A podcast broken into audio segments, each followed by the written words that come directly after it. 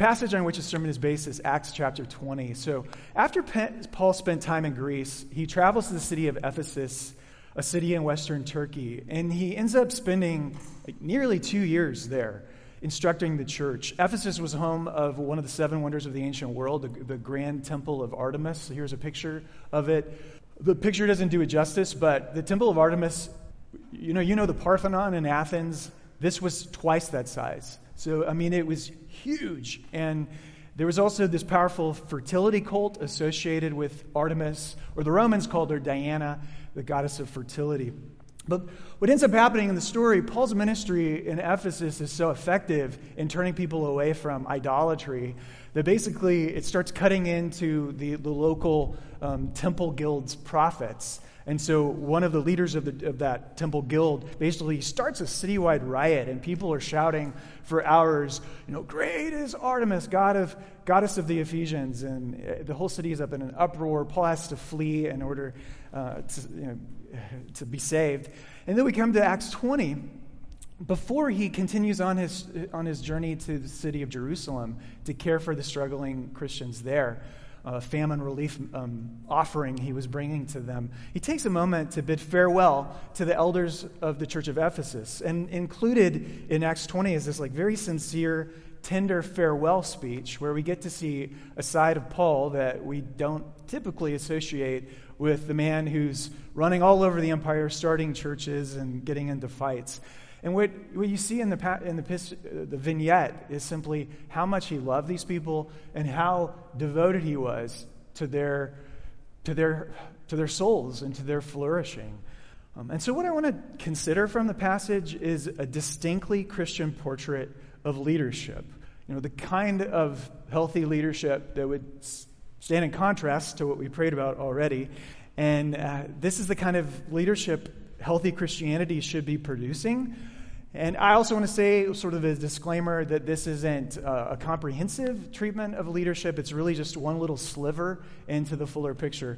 But what we see in it is threefold a ministry of truth, a ministry of tears, and I think a ministry of accountability, all of which you know, bears the resemblances of Jesus himself. Acts 20, verse 17. From Miletus, Paul sent to Ephesus for the elders of the church. And when they arrived, he said to them, uh, You know how I lived the whole time I was with you. From the first day I came into the province of Asia, I served the Lord with great humility and with tears, and in the midst of severe testing by the plots of my Jewish opponents. You know that I have not hesitated to preach anything that would be helpful to you, uh, but have taught you publicly and from house to house I have declared to both Jews and Greeks that they must turn to God in repentance and have faith in our Lord Jesus. And now, uh, compelled by the Spirit, I'm going to Jerusalem, not knowing what will happen to me there. I only know that in every city, the Holy Spirit warns me that prison and hardship are facing me. I'll just make one parenthetical statement here because I cut this out of the end of my sermon because I thought the sermon would be too long. But notice he's going to Jerusalem and he knows what's awaiting, what's, what he's going to basically have there, right?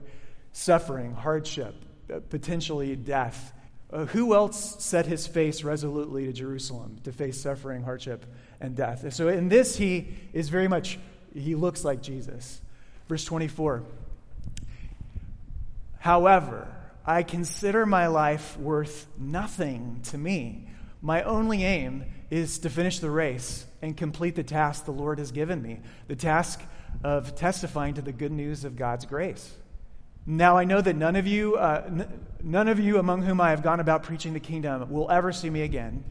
Therefore, I declare to you today that I am innocent of the blood of any of you, for I have not hesitated to proclaim to you the whole will of God. Keep watch over yourselves and all the flock of which the Holy Spirit has made you overseers. Be shepherds of the church of God, without, with, which he bought with his own blood. I know that after I leave, savage wolves will come in among you and will not spare the flock. Even from your own number, men will arise and distort the truth in order to draw away disciples after them. So be on your guard. Remember that for three years I never stopped warning each of you, night and day with tears. Now I commit you to God and to the word of his grace, which can build you up and give you an inheritance among all those who are sanctified. I have not coveted anyone's silver or gold or clothing. You yourselves know that these hands of mine have supplied my own needs and the needs of my companions. And everything I did, I showed you by, that by this kind of hard work, we must help the weak. Remembering the words the Lord Jesus himself said, these are words that are nowhere recorded in any of the Gospels. It is more blessed, blessed to give than to receive. And when Paul finished speaking, he knelt down with all of them and prayed. They all wept as they embraced him and kissed him. Number one, a ministry of truth. You know, the word truth, uh, the, the capital T, truth, uh, in our culture, obviously, that carries with it a lot of baggage. Um, and maybe because, maybe because we've all been truth bombed before. We've all experienced a truth bomb. You know, some well-meaning but insensitive person you know, just impales us with their critiques of us. You know, all in the name of love, or all in the name of tough love. And so, yeah, truth uh, seems seems hard, doesn't it? Capital T truth can it can also carry with it the smugness of condescension, the whole like I'm right, you're wrong. Uh, superiority complex. So when I, I just want to say this at the beginning, when I use the word truth, capital T truth, what, what I want you to think of is truth as it is embodied by Jesus. I mean, the man of truth washed the smelly, stinky feet of the men he led, right? The man of truth was the man who laid down his life for his critics and for the people that hated him, for his enemies.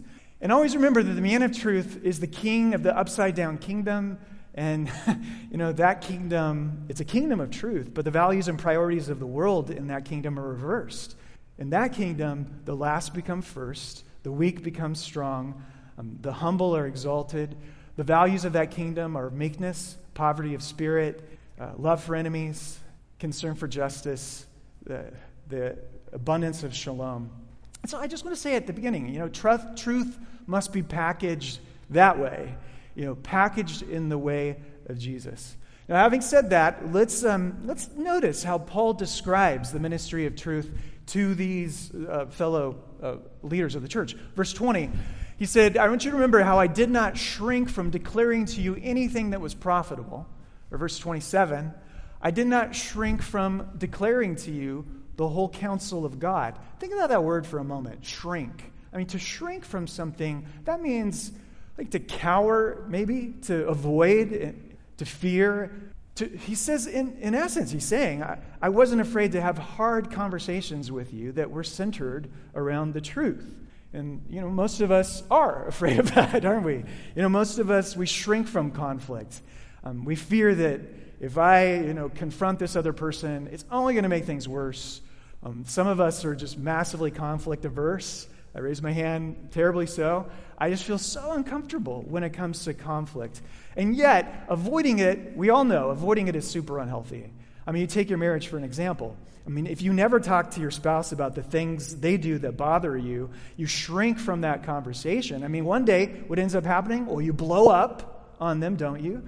And, you know, both of you are hurt, and you leave that conversation, yeah, hurt and angry. No, part of the reason that we we end up hurting our, each other in the ways that we do is because we shrink from having hard conversations. I think probably a number of our blowups in, in our interpersonal relationships and within the church could be avoided if we, if we just didn't shrink and, you know, and uh, you know, started to address the underlying tensions that are part of the problem. So, okay, he didn't shrink from having Hard conversations center around the whole counsel of God, he says. Uh, that would be probably his expression for the Bible. And he said, Nobody can charge me of not telling you the truth. Um, but ministry of truth absolutely requires trust for it to be effective. And I thought, you know, that's really shown in this passage. How long did Paul spend in Ephesus with these people? Uh, it was like two to three years. Um, and what, two to three years just living with them and talking with them day after day, building trust. Um, it, he, also said, You know, it was so important to me that you didn't think that I was like a, a pastoral gun for hire, that I wouldn't even accept money from you. I wouldn't even take a salary from you. I, I worked with my own hands, I, I, did my whole tent making, entrepreneurial um, business. And day after day, we would meet, we would, we would discuss. And, um, you know, for three years, he developed trust with them. I think you know this. I know this. We all know this.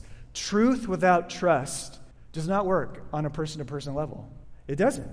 And it's one of those, that seems so obvious to me, but isn't it something that people really miss on like social media, for instance? the, fact that truth without trust, it doesn't work on an interpersonal level. And yet I got people in my Facebook feed or in other feeds just trying to truth everybody with, you know, making this statement, making that statement, like uh, seemingly oblivious to the fact that some mediums are simply not conducive to building trust. If anything, the medium itself undermines trust. Trust is crucial. Uh, for me to receive the truth from you, I have to believe the following. At a minimum, I have to believe the following.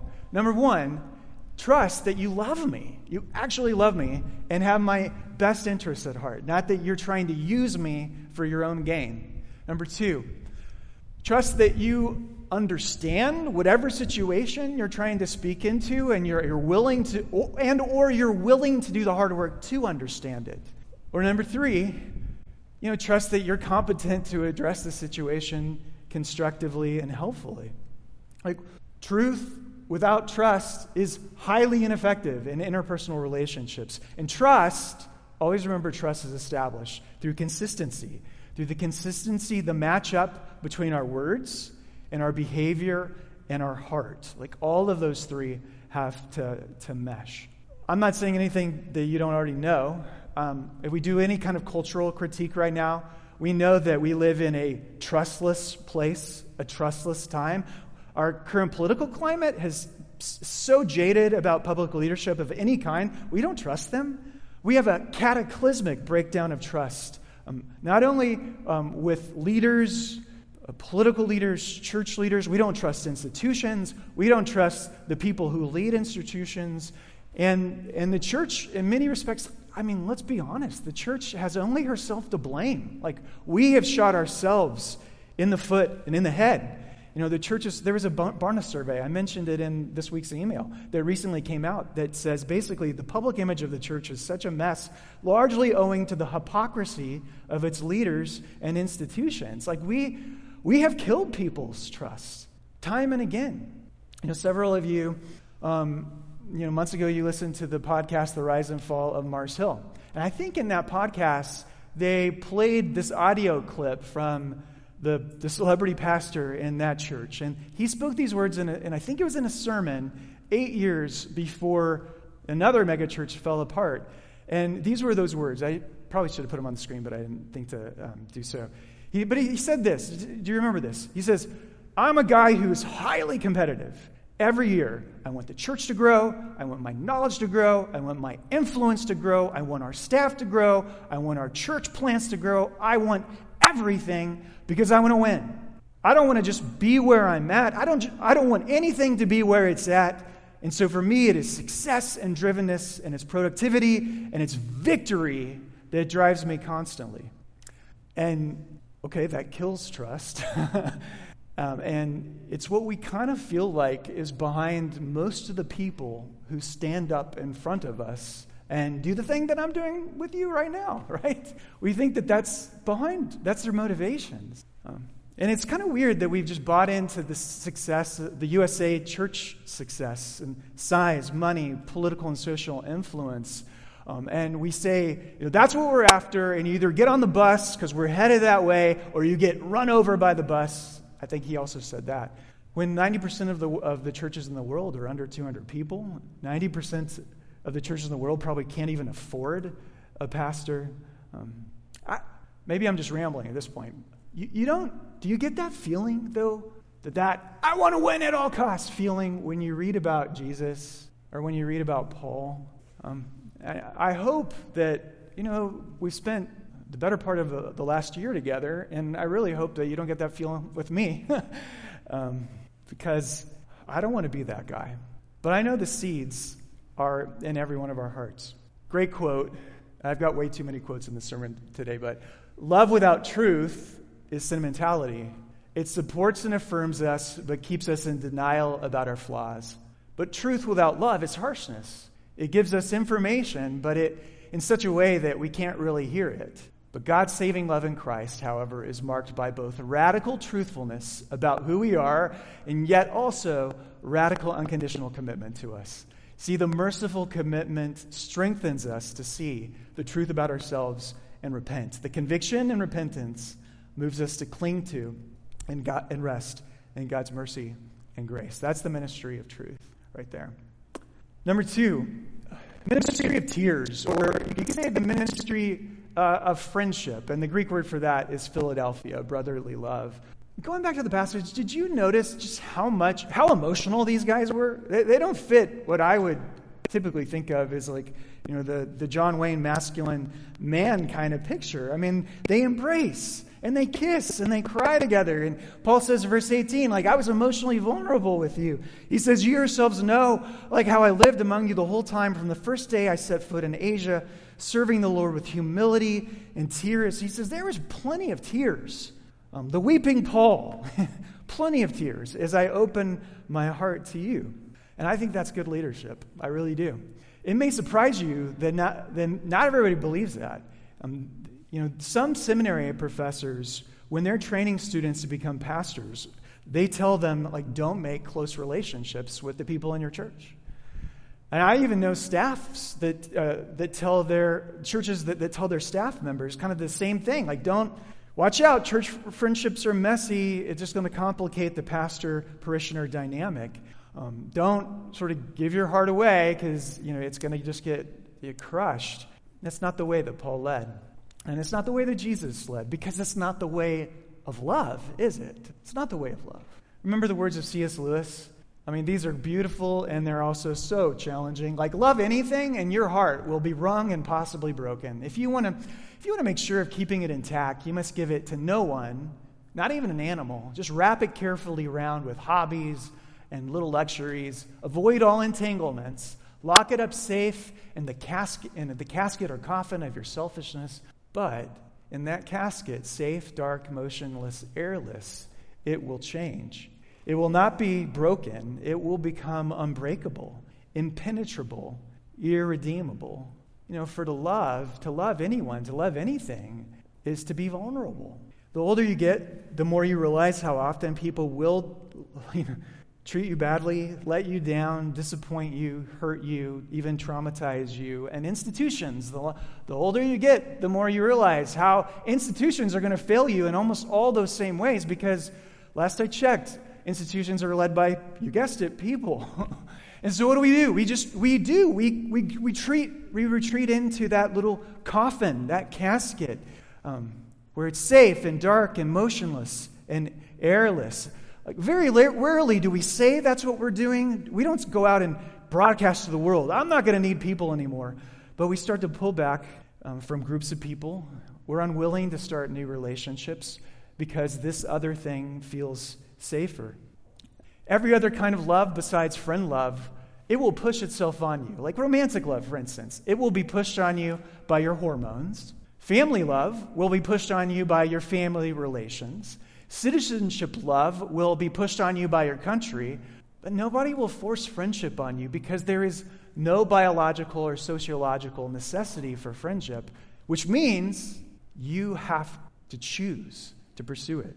You have to commit to pursue it. You have to commit to share your time, your life, your heart with someone, just like Paul, just like Jesus.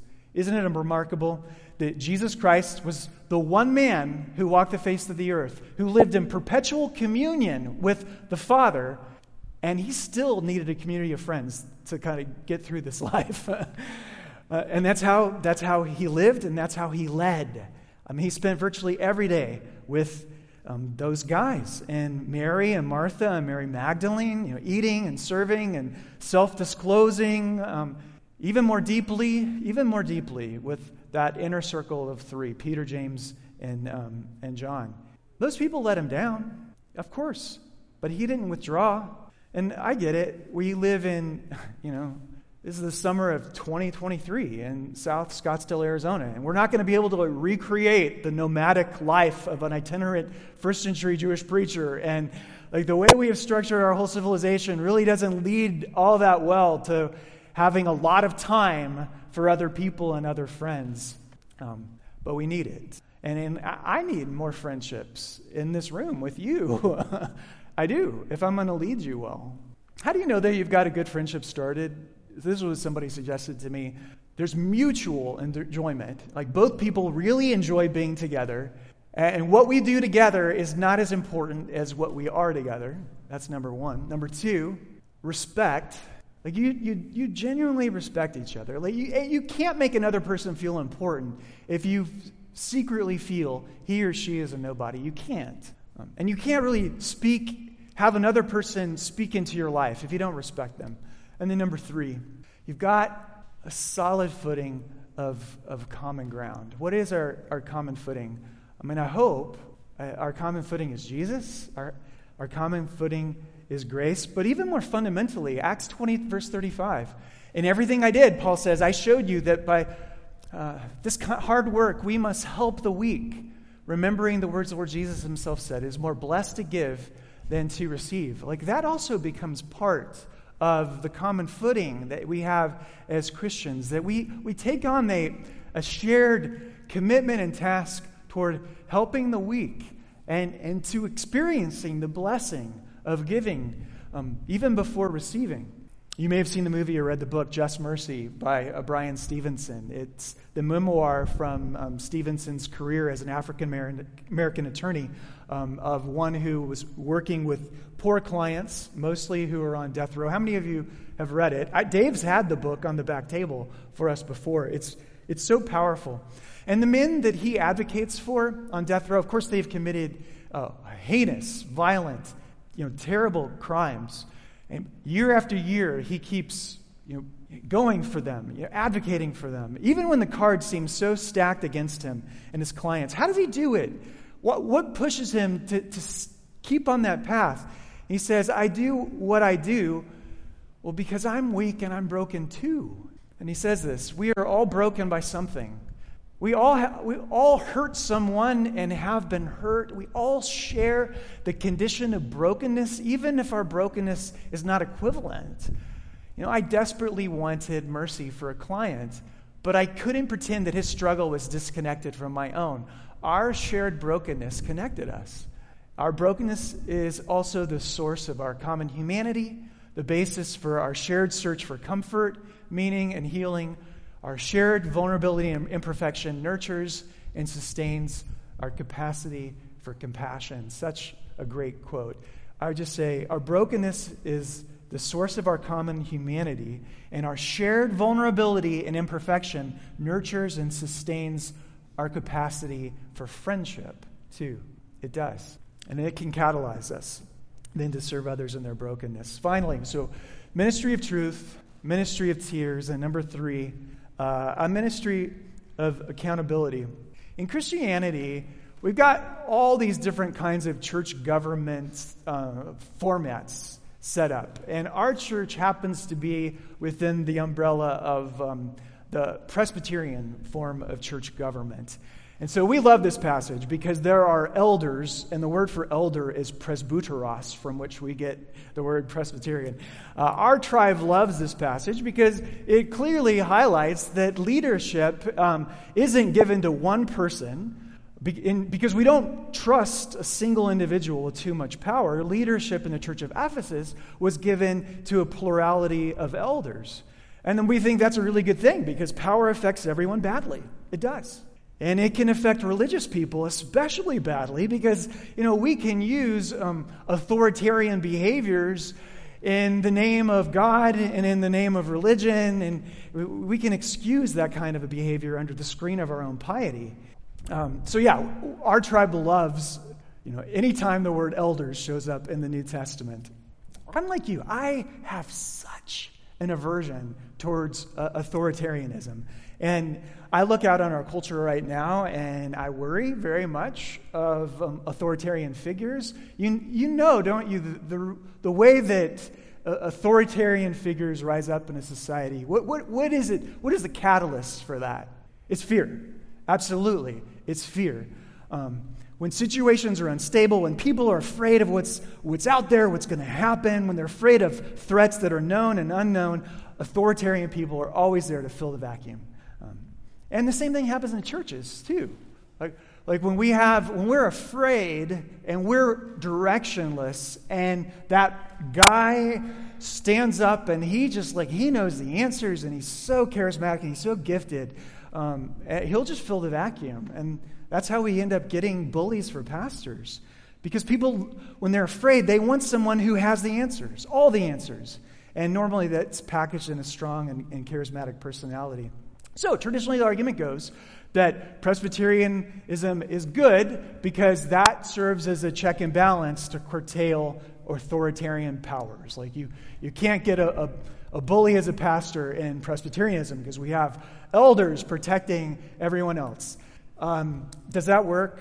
you know, sadly, it doesn't.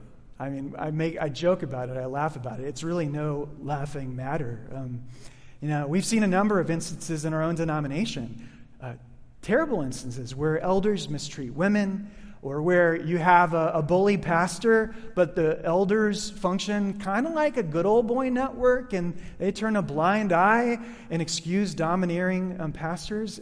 And it can create an environment where half the church, women, who actually are more than half the church nowadays, they don't feel safe. They don't feel loved. And, um, and so, Acts 20, verses 29 through 30, Paul was predicting this problem. He says, I know that after I leave, savage wolves will come in among you and will not spare the flock. Even from your own number of men will arise and, dis- um, I'm sorry, in your own number, men will arise and distort the truth in order to draw disciples after them. Like, in other words, he's predicting leaders can become wolves, and they do.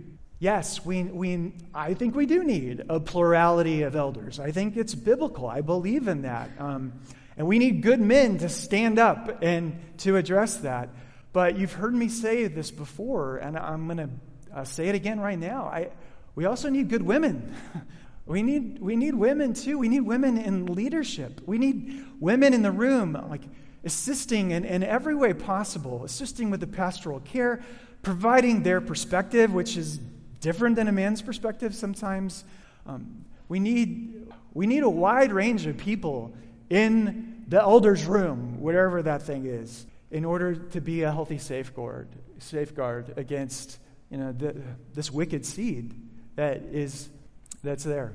And so that's one of the reasons why I have said my, my vision for our church is that yes, we will have shepherds, elders, but we'll also select from our body shepherdesses, godly, mature women who um, are involved in you know, the process of leading and caring for this congregation, and deacons and deaconesses, um, uh, because, well, because at a minimum, it'll help us with accountability. It'll help us uh, be healthier. I, I'm just convinced of it. If that's something new to you, you haven't heard me mention it before, it sets off red flags for you, um, then you know, let's have a further conversation. I would, I'd love to have a conversation. I'm out of time. Takeaways. Pray for me to be a better shepherd. I, I, I just feel keenly my own inadequacy of church planting and being a pastor and shepherd to you. Please pray that I would become more a shepherd like Jesus. Um, I, I also want to know you better. I really do. I feel disconnected, especially in summer when we don't see each other very much and, and we don't get together nearly as much. So if you have any desire whatsoever, men, man or woman, to go and have coffee or lunch or go for a walk and talk, like that is that is balm to my soul. Um, please let me know. We need to build trust uh, among among all of us. And we need to pray, and we will in just a minute, that God would just give us some healthy shepherds and shepherdesses and deacons and deaconesses, and not only us, but churches all around this city, so that people would be led by people who have, you know, the heart and countenance of Jesus himself. Amen? Amen to that. All right.